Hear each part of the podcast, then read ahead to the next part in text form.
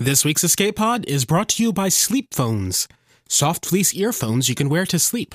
Stay tuned after the story for a special offer, or go to sleepphones.com slash escapepod.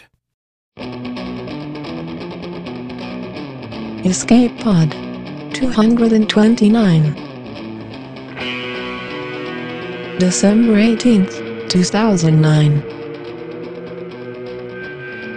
Today's story Little Blossom Makes a Deal with the Devil by S. Hutson Blount.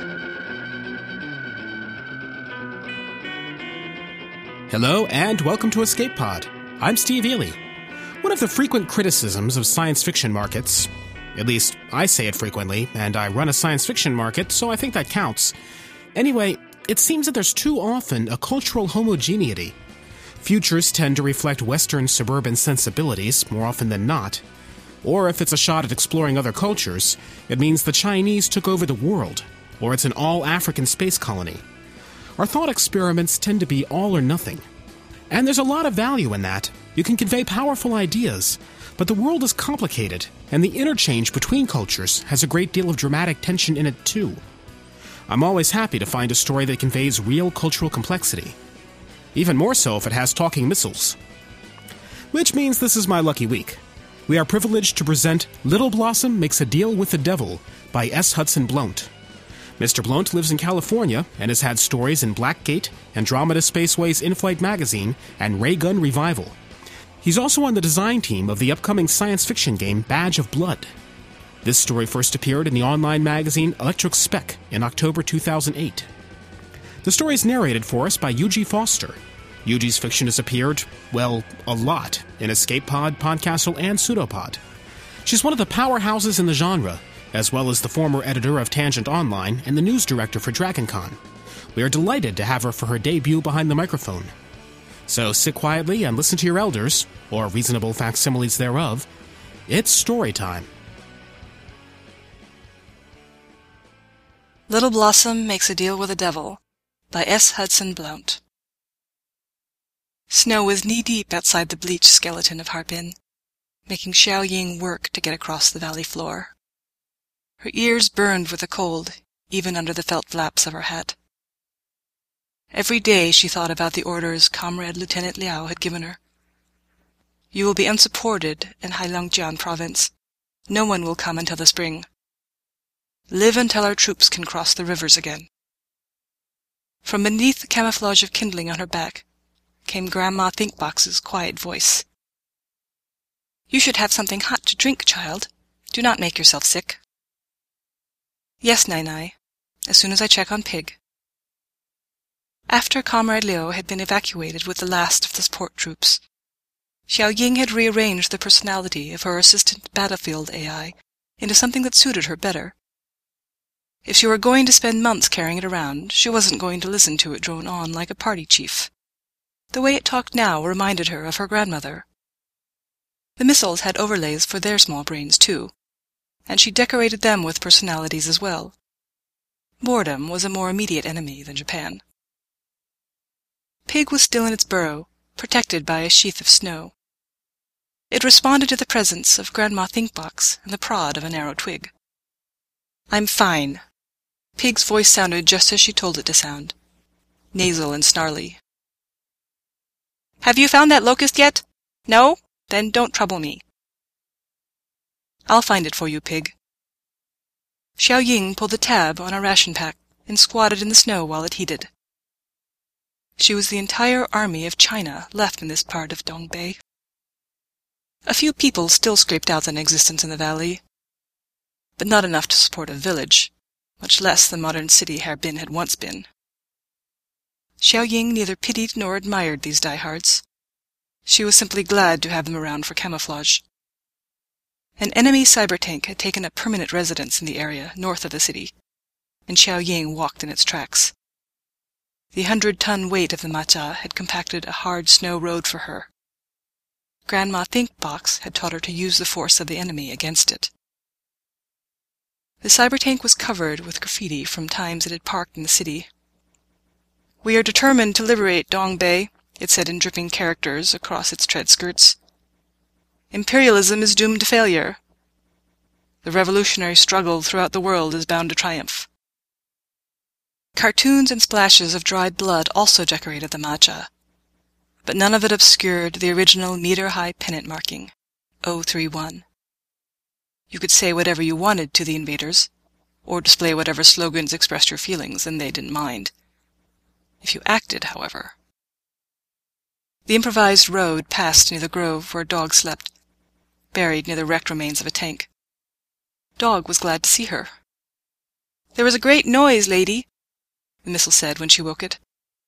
I wanted to chase it, but I remembered that you told me not to, so I slept again. You are a good dog, she told it. Her hut was cold when she returned. It wasn't much of a base. Her sleeping nest of old blankets and straw, a fuel cell for collecting power from the small turbine in the stream, a few bottles for collecting water, and a salvaged plastic feed tub she used as a chamber pot. Moisture wept in from the crown of the roof but the straw soaked it up. Xiao Ying didn't notice any moldy smell yet. She had stacked the rest of the hut with little things. Comrade Captain Peng's uniform jacket, Corporal Ma's machine pistol. Xiao Yang had saved forty-seven cartridges for it, but had never found anything to shoot at. A small handheld vid terminal, and pictures cut out of old magazines or printed from images taken by Grandma Thinkbox. They were all here, the last signs of the commando cell. Except for Comrade Liu, who hadn't left her anything but orders. The fuel cell looked nearly full, and Grandma Thinkbox sighed as it was connected to the charger. Xiao Ying found the other wires leading into the hut, and plugged them in too. The other missiles were close enough to run direct leads. Chicken, snake, and ox all reported in. Tiger made her wait a few extra seconds. As usual. Maps, she said. Strings of green light wavered in the air above the AI's housing, forming contour lines shaping the land from Harbin to Wujian. Symbols lit the positions of her missiles and the last reported detections of the enemy. Xiao Ying swam motionless in the glow. Track plot for 031. Obediently, a trace of white looped among the miniature hills and valleys. It intensified and faded, marking in rapid time the order of several months' sightings. She could never have worked out the complex pattern for herself. Grandma Thinkbox had taken a long time to be certain that it wasn't random. Unit 031 had been their cell's sole target. They'd expended half their missiles, all their demolitions, and almost their entire strength against it. Comrade Leo had been the last, almost flayed by their cybertank's smart flechette guns from over the horizon. The white line pulsed within 300 meters of Dog's buried canister. Xiao Ying kept the map centered on this point for a long time. A guerrilla fighter is patient, Grandmother Thinkbox said. Ineffective demonstrations against a superior enemy waste material. Do you remember what happened to Dragon and Rat? Xiao Ying remembered. She'd left them autonomous too long, and they'd attacked 031 simultaneously as it passed between their camouflaged canisters. In an instant, Dragon and Rat flashed into nothing, neither of them closer than a kilometer to their target. And then she had six. Simulation palette, Xiao Ying said. Northeast Harbin. Run plan 6, repeating. The air over the AI wavered again, replaced with a much larger scale map focused on the bombed out industrial sectors of the city. Individual buildings were modeled, updated to show which were intact, which were usable as vehicular hides, and which were rubble. Six points of red light marked planned positions for missile launch points. Large splotches of white marked the defenses of the Japanese base and the beaten zones of their fortifications. A white line snaked out of the city, patrolling as 031 did. When it came through the area marked for her missiles, they sprouted red lines of calculated intercepts. They didn't reach their targets, even with all six of them at point-blank range. The simulation restarted, adding different random variables. Weather, the hypothetical path of their quarry, possible movements of civilians and wildlife Failure. The simulations kept starting over, faster and faster, showing all possible ways in which Xiao Ying would not destroy 031. She watched the colored lights flicker, die, and be reborn. Failure. We will not have to wait much longer, Xiao Ying. The cold was forgotten. Xiao Ying looked at the box, wide-eyed, almost in tears. You've heard something? Is the army returning early? She'd lived. She'd done it. Surely Comrade Liao would be giving her the orders to act in concert with the new offensive. And, one way or another, she would finally be out of the cold. No, child, said the AI. Peacekeepers from the Pacific Alliance have landed, and Dongbei will be administered by them until Beijing is ready to do it again. After her brief spring, Xiao Ying felt the winter again. More foreigners were coming to China. We must dig up your friends, child. The peacekeepers will want them. And the Majia? Xiao Ying's teeth chattered. They will be disarmed. All will be well. The war will be over. Order of Battle, Pacific Alliance. Xiao Ying geared back up for the cold. Her guts clenched. We haven't received any details yet. The first of them will reach Harbin by morning. Nai Nai, do you remember Comrade Liu's stories about the time before the revolution? Xiao Ying retied her boots with more force than she needed to. Calling the AI Nai Nai had been a little girl's game. The nickname stung her now, though she made herself say it just as before. He told you those stories, child, not me. Before the revolution, China was laid low. Foreigners came from all over the world to take land because no one could stop them. Grandmother Thinkbox said nothing, of course. It was so easy to forget that the grandmotherly speech was something that Xiao Ying had crafted onto the machine. She'd done a good enough job that she thought of the AI as kind, wise, and old, even when she knew better. The Japanese might have swallowed up China entirely. Xiao Ying refastened her parka but the people found the will to throw them out. And later, to throw out the corrupt forces that had allowed China to rot in the first place. Xiao Ying had more to say, but no time to say it. She'd pushed her luck already, giving free rein to her feelings during the outburst. No telling what the AI's stress and context analysis might have picked up. Where are you going, child? I'm going to retrieve the maintenance key, Xiao Ying was relieved. It seemed the AI hadn't caught on. Xiao Ying left the AI to its deceit and collaboration with the fools in the chain of command. She trudged off to save China. It felt safer to think without the computer on her back.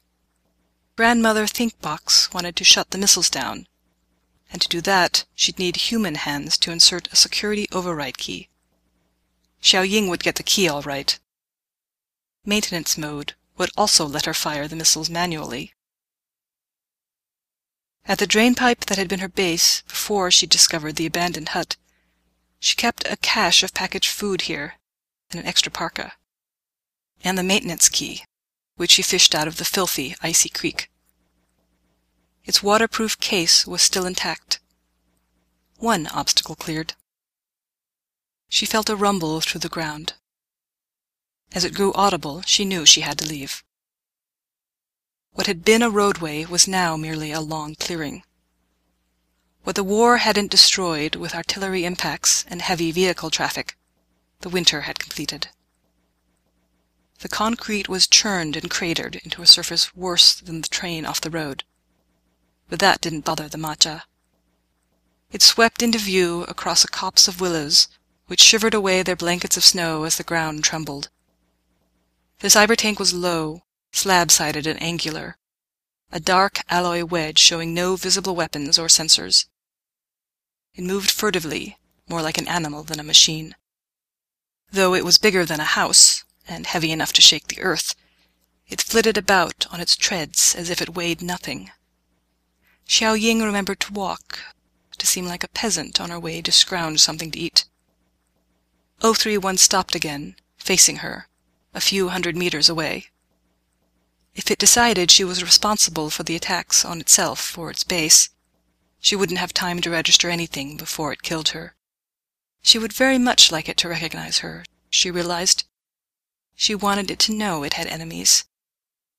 The drunkards who'd painted on it might have felt the same way. Instead, she kept walking, observing as much as she could out of the corner of her eye. She knew the bottled hell it could release. At least she'd seen its effects afterwards. Long-range hypersonic missiles, swarm bots, the horrible smart flechette guns, and the interceptor missiles and lasers it had used to kill Rat and Dragon. It was difficult to reconcile that with the featureless lump humming to itself in the snow. More terrifying than any weapon was the implacable intelligence beneath. Xiao Ying knew it wasn't really sentient. She knew that it was an AI, just like Grandmother Thinkbox. What she knew didn't change the dread she felt. Guilo wasn't just a superstitious cliche here. 031 was really a foreign devil. Worse, it was a devil she lacked the strength to banish. The only things in Dongbei strong enough to make it leave were the other Guilo streaming in from the coast. They were, regrettably, her only option. Her task would be much easier if the machine could understand Mandarin. She knew it could read well enough, as the Majia would occasionally examine road signs and such. Occupation directives had been broadcast in accentless synthetic speech in both Japanese and Mandarin, but they were simply recordings. She forced herself to raise her hand and wave. I have the key, Xiao Ying burst into the hut, accompanied by a flurry of snow. I am ready to proceed, said Grandmother Thinkbox. Insert the maintenance key. The key, an irregular block of translucent plastic with a tiny transceiver embedded inside, remained in Xiao Ying's pocket as she bundled up the AI in her pack once again. She did not bother with much in the way of camouflage. Stand by, Xiao Ying lifted the machine onto her back. Say hello to all the traitors in hell, she didn't add. Instead, she said, We're going to contact each missile by direct link. Less risk of detection that way. She had to tell the device to stand by four more times during the hike. The AI had its own positioning device, and knew it wasn't being taken around to the missiles. 031 had returned to the clearing where she'd seen it before. It waited silently. Xiao Ying set a pack down just out of line of sight of the massive cyber tank. She loosened enough straps to allow access to Grandmother Thinkbox's security port and inserted the maintenance key. It whirred into place. Place search, acquisition, and fire control systems in maintenance mode, Xiao Ying said. Execute. Completed, the machine responded its mechanical voice muted to tactical levels. Child, there are several enemy traces close by. This is not a safe place to do this. It had lapsed away from the terse language of orders. It was using every folksy bit of grandmotherliness Xiao Ying had crafted into it. No, she said, it's not safe. No more talking. Stand by. Xiao Ying thought it might know what was coming. Its electronic suffering was gratifying, but she had to act quickly. She carried the pack before her as she walked into the clearing. The tank seemed oblivious to her presence, but Xiao Ying knew better than to believe that. 031 could have detected and killed her kilometers ago. It waited instead. Stop, said the Majia's amplified synthetic voice as she reached the middle of the clearing. Xiao Ying stopped. A small motion from beneath the machine's treads caught her attention. A small machine, smaller than a cat, flailed through the packed snow with devices that were not quite wheels or legs. The swarm bot had to work hard to cover the difficult meters between them. Xiao Ying placed her pack on the snow and waited. At length, the bot stopped an arm's length from her. Identify yourself, it said in a tiny version of its master's voice. Xiao Ying couldn't say if it was exactly a male or female voice they'd sampled to create it. Maybe it had no natural source at all. It had been both a relief and an affront to hear the tank's Mandarin. I am Long Lao Shu, she said. I've brought the insurgent device. There was a pause. Thank you, Miss Rat Dragon. Your cooperation with the new Enterprise Zone Security Forces will be recorded and rewarded. The swarm bot looked at her with eyes she couldn't see. Photo cascade nets built indistinguishably into its tough plastic case. I'll take my reward now. Her speech slurred more than she meant it to. She needed to get warm. Where are the peacekeepers? The bot sat unmoving for a few more seconds. A lot longer than Xiao Ying figured that 031 would need to think about things. Vanguard elements of the Pacific 8 Power Alliance peacekeeping forces have reached the crossroads of State Highway 5 and the Taichao Ring Road. Is this information truly the only reward you desire, Miss Rat Dragon? I can authorize extra disbursement of ration relief packages or an amount of... No, that's fine, she said. Please leave the area while the insurgent's device is neutralized. Xiao Ying didn't waste any time getting out of the way. The satchel with Grandma Thinkbox in it sat alone on the snowy field as she withdrew. The swarm bot was leaving as fast as it could thrash along the other way. Though it might have looked suspicious, Xiao Ying kept looking over her shoulder at the fate of her former AI comrade. She started a little when she heard the cyber tank begin to move. It looked like 031 wasn't willing to use up any munitions on Grandmother Thinkbox. The machine glided forward, packing snow under its treads with a soft crunch that belied the threat of its hundred-ton mass. Xiao Ying gave up any pretense of not watching. She figured anyone would do the same. Just before the oncoming graffiti-covered bulk of the tank swept over the pack, flattening the tough, bulletproof plastic of Grandmother Thinkbox's case as if it were paper, a small object popped out of the pack. She was too far away to see details, but with a sick pit of certainty in her gut, Xiao Ying knew what it was.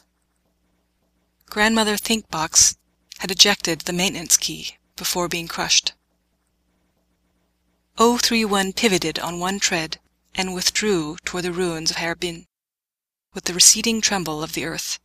It left behind a smear of plastic debris, the wreckage of both the AI and of her plan.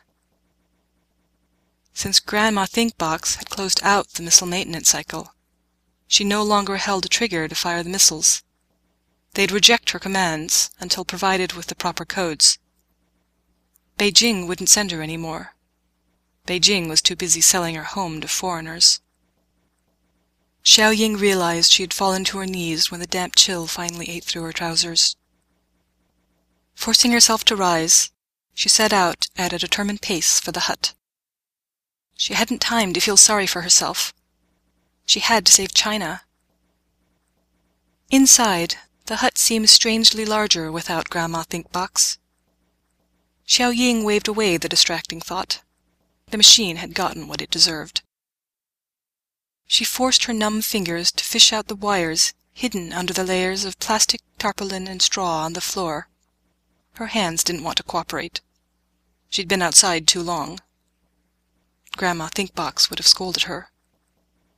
The little vid terminal was a civilian model with only a single port, so she could only plug in one missile at a time. Snake, she said into the little terminal. Snake, do you hear me? I hear many things, mistress. Unsettling things. Snake, I need you to help me. I need you to enter maintenance mode. I await the proper offering. Its tinny voice carried the dry sibilance she'd made for Snake so long ago. There won't be any interlock codes, Xiao Ying said. There won't be any ever again. Grandmother Thinkbox has has been lost to the enemy. Even the mistress must make the proper offering. Xiao Ying wanted to curse her own handiwork. But now her only hope was that the many extra layers she'd crafted into the missile's brains would give her the opening she needed. The codes are to prevent you from being used by the enemy, Snake. I am not the enemy. The enemy profits by our inaction. I need your help, she added with more emotion than she'd meant to. I require an offering. But not the proper offering, though, Xiao Ying noticed. She was afraid to say the wrong thing. She was afraid to wait too long. She was afraid. Challenge my identity, Xiao Ying said. What place did I finish in the race? Xiao Ying smiled until she felt her wind-burned skin crack. Sixth, just ahead of horse. You are my mistress, it said. Xiao Ying tapped in instructions as fast as she could with the terminal's little keypad. Mistress is planning a surprise, said Snake afterward. I do so love surprises. I know, Snake. Now be ready, and thank you. Xiao Ying switched one wire for another, breathing on her hands to keep them working. Ox, do you hear me? It was getting dark. Xiao Ying knew she shouldn't be out again with no food or rest, even without considering she was now in violation of the Macha's curfew. She hadn't convinced Pig. Pig wanted to throw itself at 031. In the end, he sulked and relocked himself in autonomous mode. She found the wrecked tank where Dog and its wire lead were buried in the snow. Dog, do you hear me? Lady, all has been quiet here. We are finally ready to move, but there is a problem. Grandma Thinkbox has been destroyed. I need you to fire on manual command. And to do that, I need you to confirm my identity to enter maintenance mode. She had refined the spiel after five tries. You are the lady. No one comes to see Dog but the lady. Xiao Ying blinked a few times, not expecting it to be that easy. She tapped in Dog's firing orders. We are not to attack the enemy, lady? No, Dog. You're going to get someone else to do that. I am glad to help. We can do it. Xiao Ying really didn't want to cry. She didn't want ice on her face. Yes, we will. You are a good dog. Snow began to shake from the barren trees. A Macha was coming. By the tremor, she could tell it was 031, or one of its broodmates. She was still alive, so it hadn't detected her and decided she was a threat. It might change its mind and she looked at her watch. Ninety-three seconds. But Xiao Ying had nowhere to run. She ripped the wire from her terminal and huddled in the carcass of the dead tank. If the Macha came close enough, the cold metal of the wreck would not shield her body heat from its sensors. She waited and calculated and wished Grandma Thinkbox hadn't belonged to the traders in Beijing who wanted to let foreigners partition her home. She lost track of the count, which made her jump when Dog obeyed its order. Dog was about as long as Xiao Ying was tall, a featureless, thick-walled tube that blasted out of the ground in an eruption of snow and dirt. She had only a blurred glimpse of her friend before the metal hydride ramjet lit, taking over from the launch booster and accelerating Dog out of sight to the southeast. She could see flashes over the hill of her hut, that should be ox, snake, tiger, and chicken launching on schedule. If things were going as planned, they'd arc from their canisters to the line she'd programmed, a line that ran straight from the Japanese base to the reported position of the Pacific Alliance troops. The missiles were too small, and their smokeless and nearly flameless engines didn't reveal them to her sight. The nearby cyber tank saw them and popped out smaller, even faster missiles that shrieked after them. Xiao Ying was pretty certain they wouldn't matter. The Macha would have aimed to make intercepts to protect itself, not to catch missiles that were even now turning for the coast and running away at Mach 6. Ox would be the first to sacrifice itself, popping up into a ballistic arc and searching the ground ahead of its ground-hugging brothers. If, no, when, it was shot down, Tiger would pop up into the lead next. Xiao Ying didn't expect any of them to actually reach a target but that didn't matter. What mattered was that when the peacekeepers tracked them back, they'd appeared to have been fired by the Japanese. By the time anyone would have leisure to examine the wreckage, It wouldn't matter who'd fired first. She heard another launch, down the valley from where she'd just hiked. Pig had changed its mind after all. In another heartbeat, more missiles. Not interceptors this time. She peered upward. Faint licks of exhaust flitted by, chasing after her friends. The cyber tank had launched a wave of long-range missiles at the Pacific Alliance forces, too. It knew there was going to be a counterstrike, and decided it was in the fight whether it planned to be or not. Xiao Ying admired the enemy for its decisive and resolute nature. She hoped it would die in fire. The icy metal of the wreck she leaned against had numbed her entire body. Xiao Ying was too tired to get up. She didn't want to be asleep when the Alliance missiles arrived. She'd hoped to see it. There was a real danger that the Pacific Alliance would decide the hulk she hid beneath was a target worth expending a few submunitions on. Yet sleep was sounding like a better option. She'd done everything she could to save China. De Guilo would at least be fighting amongst themselves now. She didn't know if she'd see the sunrise again, but at least she no longer felt the cold.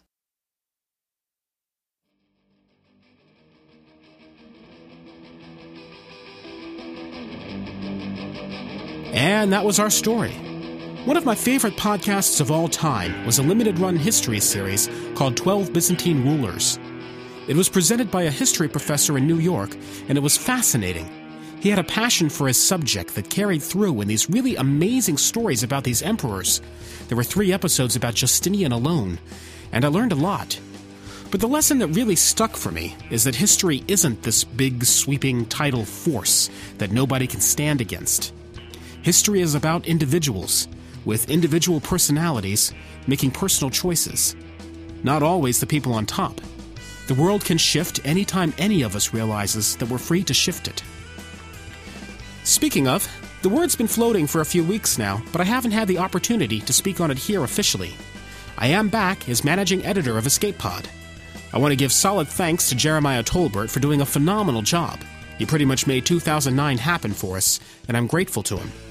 But for now, we're back to all of this pretty much being my fault. I'm ready for it again, and I'll be having fun with it. You know what else is fun? Sleep phones. We're sponsored again this week by sleepphones.com. Soft fleece earphones you can wear to sleep. I think this is really cool and a great gift idea. You can order them with nice gift boxes and lavender sachets and a binaural beat CD for really serious sleep help. They have free binaural beat MP3s on their site you can download too. It's all really well thought out, very comfortable, and there's a full satisfaction guarantee. And as we mentioned last week, if you use the URL sleepphones.com slash escapepod, you can have a chance to win a free EscapePod t-shirt. So buy a pair today, and then buy a pair for your spouse so they don't have to wonder what you're listening to. Once again, that's sleepphones.com slash escapepod. EscapePod is a production of Escape Artists Incorporated and is distributed on a Creative Commons Attribution Non-Commercial No Derivatives license. All of the rights are reserved by our authors. And our authors do have the missile codes. If you like this week's story, please tell a friend or blog about us. And if you can, please consider donating via the PayPal link on our site. Every little bit helps. Also, check out our sister podcasts Podcastle for the best in spoken word fantasy, and Pseudopod for the best in unspeakable horror, both of their .org domains. Our music is by permission of Daikaiju. You can hear more from them at daikaiju.org. That was our show for this week. Our closing quotation comes from Chairman Mao Zedong, who had some slight influence, I suspect, on this week's story. He said, quote, In waking a tiger, use a long stick. We'll be back next week, just in time for Christmas. Until then, to all of you, pig and rat and dog and snake and occidental vulpine, have fun.